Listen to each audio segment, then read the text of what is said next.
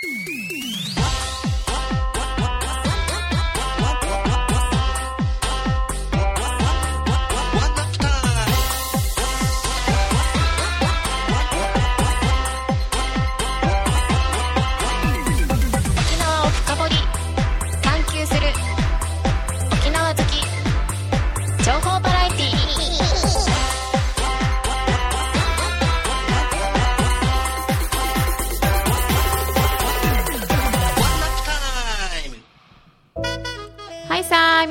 こんばんは。本日もワンナップタイム始まりました。当番組ワンナップタイムは毎週沖縄から沖縄にまつわるテーマを決めて特集しています。あなたの知らない沖縄を楽しく学べる沖縄を深掘り探求する沖縄愛にあふれた沖縄好き情報バラエティです。毎週水曜日21時からギノワンシティ FM81.8MHz から毎週土曜日17時から FM 那覇 78.0MHz からお聞きいただけます。またスマホや PC からリスラジのアプリやサイトを通して番組をオンタイムでお聞きいただけます。そしてワンナップタイム公式サイトから過去の放送番組や裏番組もポッドキャストとしてお聞きいただけます。ということで今夜も始まりました。パーソナリティの大浜彩子です。はい、パーソナリティのコバでございます。はーいそれではコバさん今夜もゆるくワンナップタイムやっていきましょう。はい、はい、ということで、はい。今日はね、うん。あの冒頭からこれをお話しできるのがちょっと嬉しいんですけど、ええ。私たちね、はい。あの11月3日の、はい、首里城復興祭にそう、おとといおととい。ね、うん。取材としてあの本当にお邪魔させていただいそうてなんですよ。素敵な、うん。あのイベントに参加させていただきましたね。いや、本当ね、もう本当素敵な、あの、イベントでしたね。うんあの、本当す素敵なお祭りで、ねね復興祭。あの本当にこう首里城の,、うんあのお祭りということだけではなくて、はい。あのなんていうのかな本当にこう琉球のね、うんあの王朝文化をなんかタイムスリップし。た感じでねうんあの感じさせていただける、まあ、ねいろいろね催し物があったんですけれども今日はうんあの、私とコバでその取材に行った模様をねそうそうそうふんだんにあのレポートとしてまとめてますので、はい。ぜひ皆さん楽しみにお聞きいただけたらと思います。はい。はいということで今夜のテーマいきましょうはい。ワンナップタイム第31回目の特集は、首里城復興祭、琉球文化を現代へ。10月30日から11月3日までの首里城復興祭。首里城祭から首里城復興祭と今年は名称も変わり、琉球王朝の都であった首里の文化に触れることができる一大イベント。琉球王朝時代の様々な催しが開催されます国王王妃の出御琉球舞踊や古典音楽を披露する伝統芸能公演国王王妃のみ座れる宇宙乗車体験。首里城復興記念ステージ。オンラインでの首里城復興イベントなどなど。琉球王国の文化や伝統を現代に伝える催しです。ということで、11月3日水曜日に首里城復興祭を取材し、1日で編集し収録というワンナップタイム史上最も過酷なスケジュールでしたが、沖縄出身の綾子さんから見た首里城復興祭はどうでしたか？はい。あの、先ほどもお伝えしたんですけれども、本当にね、あの、いいお天気にも恵まれて、あの、首里城の、あの、真っ赤なね、はい。首里城のイメージが多分あると思うんですけど、ねやっぱね、うんあの、そこにはこう、なんて言ったらいいかな、コバさん、あの、ほら、うん焼けてしまったはいはい。から、うん。あの、遺構の首里城しかね、あええの見たことがないと思うんですけれども、ね私はね、もうええ本当にあの、昔あった、その、首里城を思い出しながら、うんあのイベントに参加することができました。はい。うん。まあ、本当ね、素敵な、あの、本当に昔の琉球文化をね、うん現代に伝える、本当に貴重な、あの、イベントでありね、あの、まあ、イベント自体もね、参加するだけでもすごく、あの、いろいろ舞踊、沖縄ね、民謡とかも、琉球舞踊も見れたしね、ね。イベントあったりとか、すごく気持ちもね、あうんの、楽しいですし、はい。いや、いいイベントですね。ねうん素敵でした。はい。一般財団法人沖縄美ら島財団首里城公園管理部事業課広報企画展示係中山さんにインタビューをお伺いしていますそれでは自己紹介をお願いいたします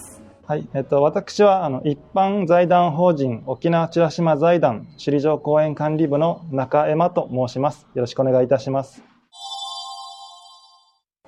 首里城復興祭とはどんなものか教えていただけますか？あはい。あの、首里城復興祭というのは、あの、昨年まではですね、あの、首里城祭ということで、あの、首里城の開園当初から、あの、行っていたイベントではあるんですが、まあ、火災であったり、まあ、コロナとかっていうのもあったりしてですね、なかなかイベントも、その、縮小というか、あの、している中であるんですけど、あの、そういった中でもやっぱり、あの、首里城にの復興に向けて、あの、地域の方からの、まあ、ご提案とかご要望もあったりして、これまでと同じようなイベントではなくて、まあ復興に向けて、あの、機運を高めていくような、あの、一つの取り組みにしていこうというのがありまして、あの、今年度から、あの、2026年の、あの、正殿完成までを、まあ、一つの目処として、あの、首里城復興祭として、その、復興への機運を高めるため、地域の皆さんや、あの、沖縄県民の方々も含めて、あの、一緒に、あの、取り組んでいきたいということで、あの、今年度より、首里城復興祭という名前にしております。それでは首里城復興祭の見せ場など教えていただけますでしょうかはい、あの、首里城復興祭の見せ場なんですけど、あの、国王王妃の出行というイベントがございまして、あの、有料区域内にあります、あの、よほこり殿っていう場所から国王妃が登場して、あの、皆様にその姿を、あの、見ていただくというイベントが、あの、1日5回開催しておりますので、あの、そこが一番の見どころかなとは思います。あとはですね、あの今回あの初めて行うイベントなんですけど、あの国王王妃の宇宙乗車体験というのがございまして、あのこれまであの国際通りで行われていたあの絵巻行列なんかで使っていたあの国王と王妃が乗っているあのみこし、おみこしがあるんですけど、あのそれにを今回あの公園内に持ってきてですね、あのお客様に乗っていただいて、あの記念写真などを撮っていただくというようなこういったイベントを行っております。あの、その他にもいろいろ、あの、今、プログラム見せていただいてるんですが、いろいろあるんですけれども、えっと、この伝統芸能公演というのも、えー今日11月3日、この首里復興、首里城復興祭では見ることができるんでしょうか？そうですね。あの、伝統芸能公演ということで、あの、県立芸大の方とか、あと、うちの公演のスタッフとかですね、あと地域の芸能団体とかがですね、あの、琉球舞踊などを披露してもらうとか、そういったステージイベントになってます。ありがとうございました。はいこんにちは。ワンナップタイム取材班の大浜です。私たちは今首里城復興祭の目玉であります国王王妃出御のイベント会場の前にいます。えっ、と今日はですね秋晴れ沖縄すごく快晴ですね。あのすごく天気のいい日になっています。これから国王王妃の出御が1時から始まるということでお客さんもたくさんの方がスタンバイしています。よほこり年前からお送りしたいと思います。よろしくお願いします。国王と王妃出御であります。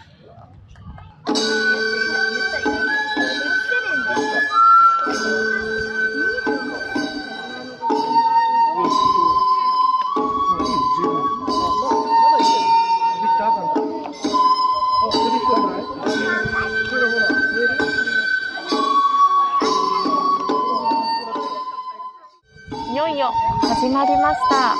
国王王妃出御が始まっています。ゆっくりすごいこう威厳を持ったような様子で国王の比嘉さんが前を歩かれてますね。そしてまた王妃もゆったりとした素晴らしい歩みで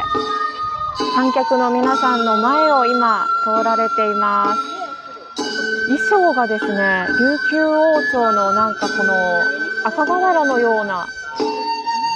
すごい鮮やかなオレンジ色にそして金糸ですとかいろんな色の糸を混ぜ込んだやっぱりこうちょっと琉球王朝柄というんでしょうかすごくこう素敵な柄の衣装をお二人とも身にまとっています。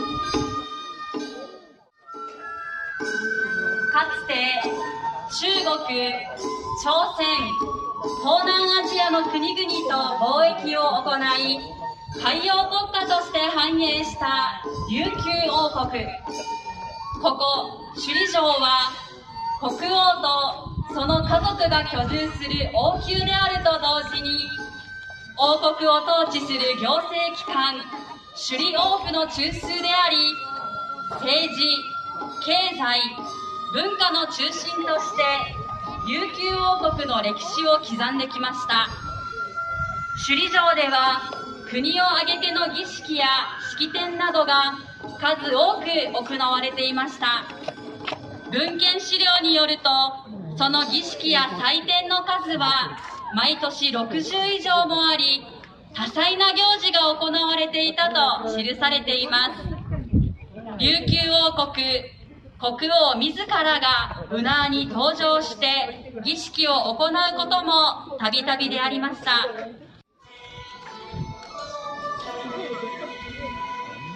まさに私たちの目の前を今、国王と王妃が通り過ぎようとしています。素晴らしいですね。沖縄の今日の秋晴れにすごく映えるオレンジの衣装です。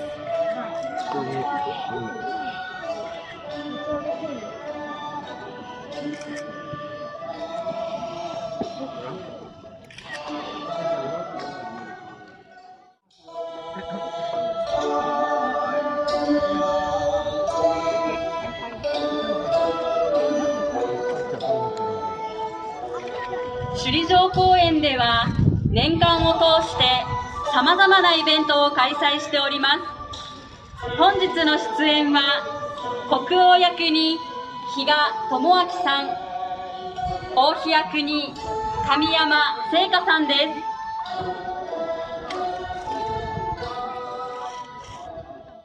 国王、王妃がお戻りになります。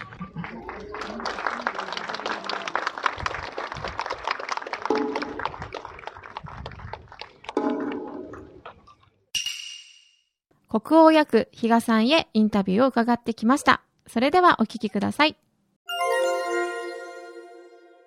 それでは自己紹介をお願いします。国王役をやっております、あの、比嘉智明と言います。よろしくお願いします。あ、よろしくお願いします。国王になった経緯や目指したきっかけを教えてください。えーあの、私は、あの、小学校から、まあ、首里崎山町に住んでおりまして、えーまあ、城南小学校、首里中、首里高に通っておりました。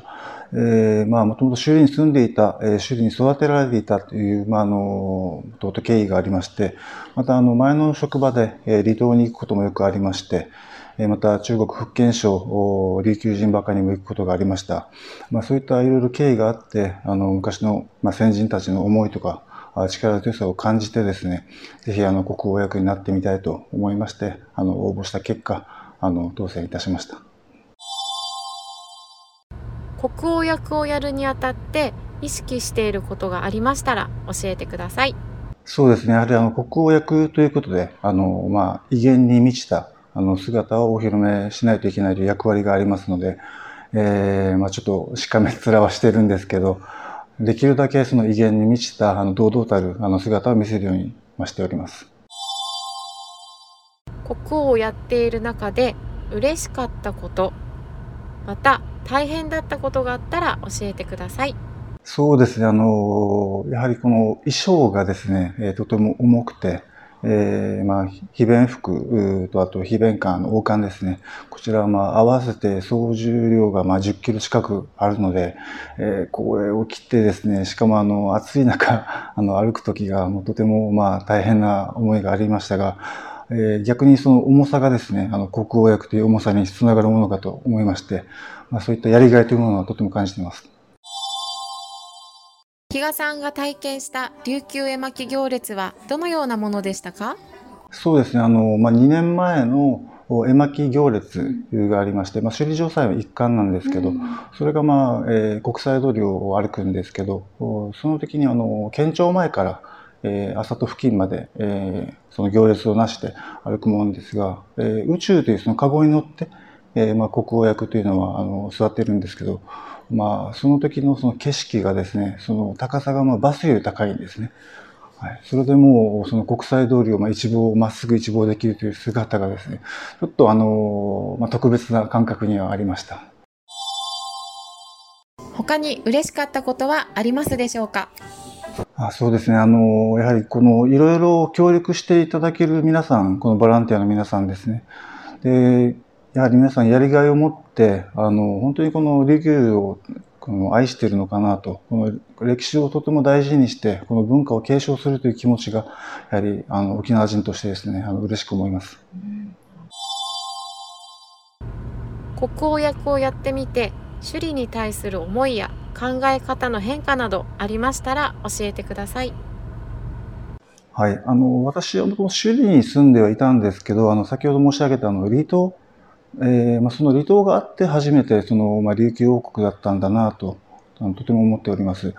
あの、今のまあ沖縄県で言えば、えー、まあ離島があの、まあ、限られてはいるんですけど、今のあの奄美諸島も、まあその琉球湖としての昔の離島だったと。やはりその沖縄の、まあ、琉球のその全域を考えたらものすごい領土の国を治めていたんだなと。まあ、そこは、あの、まあその離島あって、もしくはこの本島を中心とした、えー、まあ首里城、首里まあ、首里の王国がですね、あの、いろいろもう苦労なさって、あの、統一をしていたと。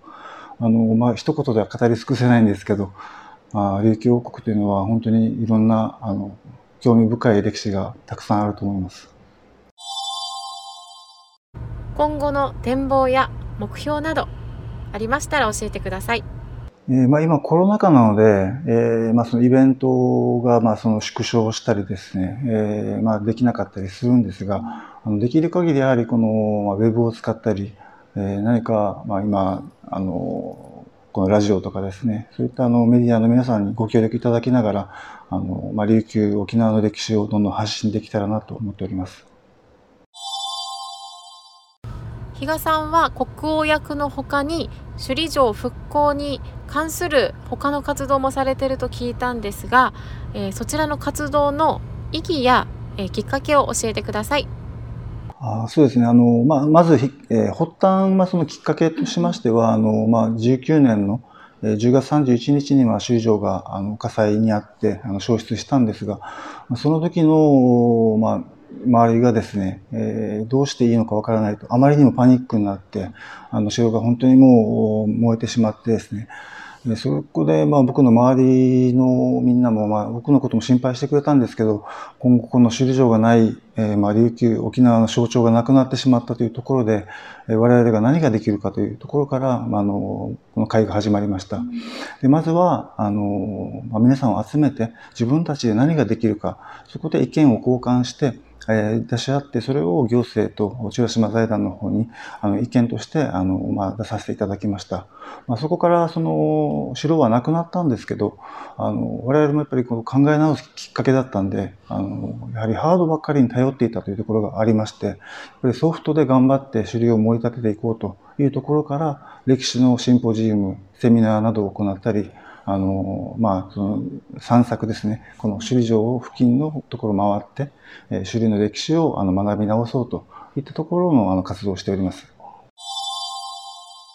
まあ、じゃあその国王のね、まあ、役が終わられてもこういった形で比嘉さんはいろんな方にあの首里城だったり首里というところに関わっていきたいということそうですね。あの、まあ、もともとこの首里城というのが、あ琉球を統治したものだったので、あの、首里城だけの歴史ではないんですよね。あの琉球の全体的な歴史として捉えていくのであれば、やはりこの、まあ、自然遺産、歴史遺産も含めてですね、この、まあ、琉球全体をこう、盛り立てていって、初めて首里城を、まあ、その、紹介していくという、そういった、あの、情報発信をできたらなと思っております。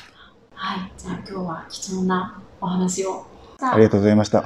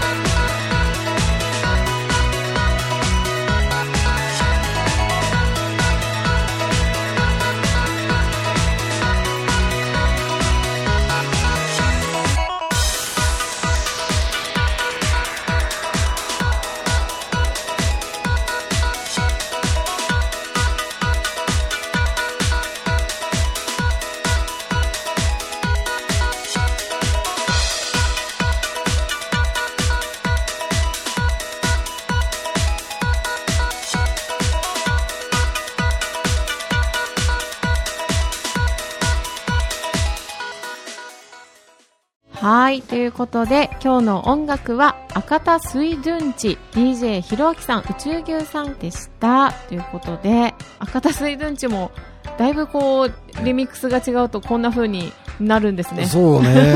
もう、なかなかね、すごい明るいテクノ調で。明るいテクノ調になってましたね。はい。えっと、今日はね、あの、お二方のインタビューもいただけて、はい本当にあの、この。会がね、明るいものになったなっていうふうに思うんですけど、うんまあ実はね、国交役の比嘉さんは私の高校の同級生ということもあって、ねえそうね今回快くね、取材にあの、応じてくださったっていうのがあります。本当に比嘉さん、うんありがとうございました。石田さんありがとうございます。ねで、あの、チュラスマ大胆法人の中山さんも、はい。11月3日というね、忙しい当日の中、うん。本当にお時間を取っていただいて。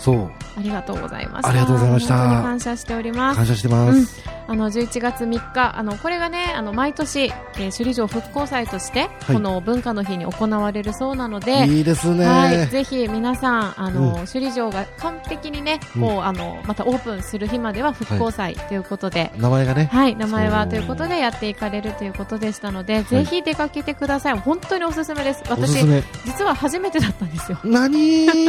首里城は祭、い行けたの初めてだった意ので。外とそういうもんなのかもね、沖縄の人はい、だからね。もうぜひ皆さん、あの、身首里。首里城、ね、ぜひ身近に感じてください。はい。はい。ということで、来週のワンナップタイムは第32回特集霊能者沖縄ユタ第2弾となります。好評だった人気特集第2弾。今回も琉球王朝末裔で沖縄霊能者豊か系の日本有名霊能者トップ5にも選出されている片山達子先生の第2弾でございます。